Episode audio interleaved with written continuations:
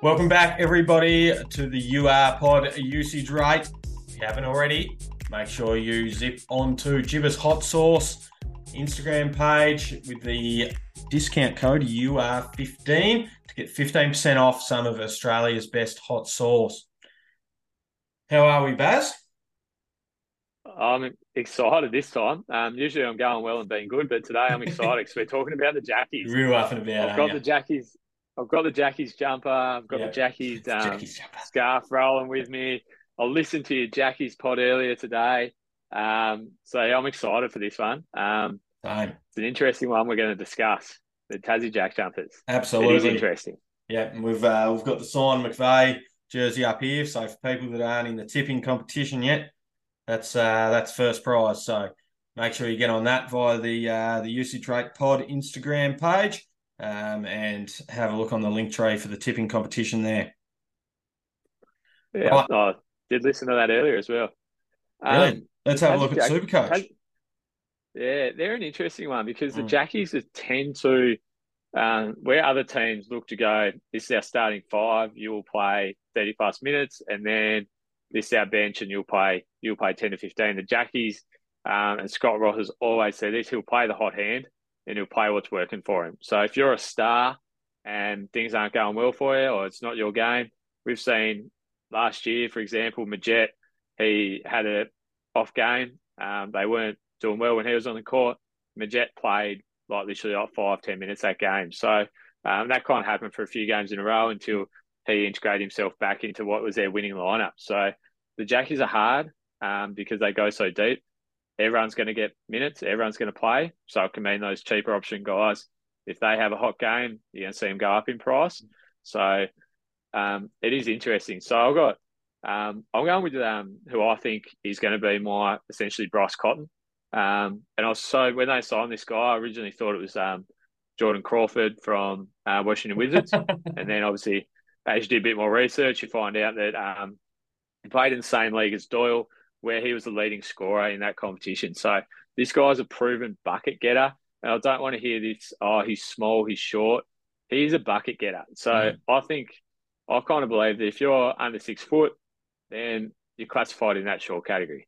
And so Bryce Cotton's in that category. He's just six foot and he can put up buckets. So I reckon you look at Jordan Crawford here, he's going to get you buckets. He's going to get you points. Um, they're going to play faster. He can score. He's going to take some heat off Doyle. Um, if you think Doyle and him both play in the Turkish league, there is no way that Doyle signs a two-year contract um, without vouching for this guy. So mm. there's no way that those conversations didn't take place. So therefore, I think this is a pretty fantasy-friendly game, and I like um, Jordan Crawford. He's starting on my team, uh, and I'm so excited to watch this guy play. Um, I can't wait. I, we got glimpses, mm. and when he got on a bit of a run in those preseason games. Um, you, you, got excited. You're like, he's got the ball in his hand. He's going to do some step backs. He's going to do some floaters, mm. some fancy passes. So, uh, yeah, I'm riding this Jordan Crawford one um, pretty hard. Yeah, I'm with you, mate. He was really exciting to watch in the preseason, and he can score in uh, multiple ways. Uh, he's a willing passer as well. So obviously not going to get a heap of rebounds, not going to get a heap of steals, blocks. Um, but I think um, I think him and Milton Doyle are going to be a really strong one-two punch, um, and it's just going to depend on who's on on the night. Um, so, um, looking at their fixture, they've got um, one game in the first round, um, and then they've got two and two after that, and then one and two. So, um, I think, I think he, there's no way he's going to have two games in a row where he's not scoring.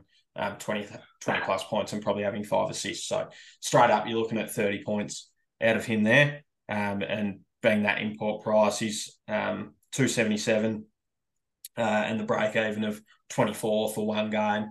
Um, so you'd think he would um, go up pretty quickly um, in those yeah. first few rounds. Yeah, so we spoke about a few times. Um, we spoke about in um, two episodes previously, but quality of league. Mm. If Doyle's going over in that Turkish league and averaging around, um, he was hovering around the 14 points mark for Jordan Crawford average, um, be the leading scorer and hover around that 19 mark, um, you know he's gonna, you know he's gonna be able to translate down here. So yeah, um, yeah, I'm excited. I can't wait. I can't wait to watch him play. It's gonna be great. Yeah, and we obviously know about Milton Doyle, looking for a similar sort of input from yeah. him um, this year as to last year. So probably don't need to talk about him too much. He's um he's tough one. He's priced at three thirty four, um, which might turn a few people off, but he, he had some triple doubles last year. He gives you a, across the board contributor. He's smooth. Um, you get some steals. He's, he's probably one of those ones we talk about that can contribute over multiple categories.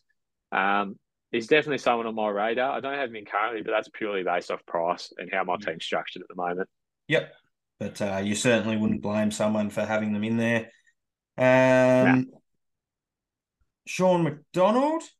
Um, yeah. He. I've, I've gone with him. Oh, we've both gone him. Yeah, we both like him. So um, he's priced priced at one twenty nine, is it? Um, yeah, one twenty nine.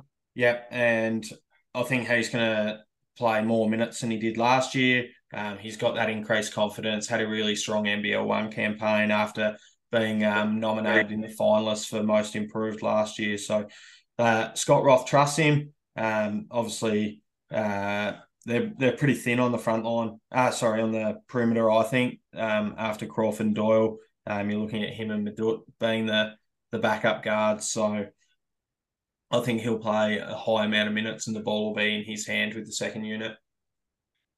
Yeah, I certainly agree. And and with that price being 129, um, he's a little bit cheaper mm. and he's going to find those minutes. And if he can get you um, a bit of a hot streak, you saw in the preseason games, he was happy to take um, take a fair few shots that mm. may or may not have been there. So he's a confident player. If he has, if he plays two games a week and he has one of those as a really good game, you're going to see him go up in price pretty quickly. So yeah, I'm pretty happy to to select Sean McDonald um, with that price.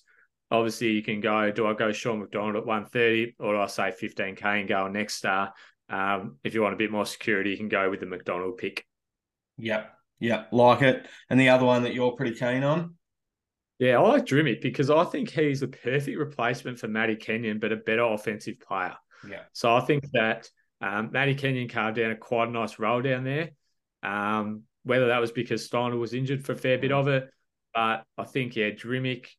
Oh, we both said it. We hated, hated when yeah. the Jackies played against him.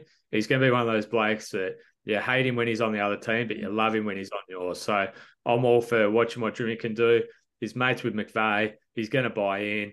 Um, and I think that um, his price, um, a little bit of an intriguing one. Um, he's priced at 200K. So he's a bit in that awkward price range, but obviously if you save some money elsewhere, you wouldn't. I wouldn't buy him if picking Drmic. He's going to get you some steals. Yeah, I think that there's two other picks which I didn't really mention um, when we had chat earlier, but. Um, if Marcus Lee is going to get more opportunity with um, Magnay injured at the yeah. moment, even though we have no idea when Magnay's back, but Marcus Lee is going to play more minutes than he did at Melbourne. Um, that's a fact. He didn't play very much there.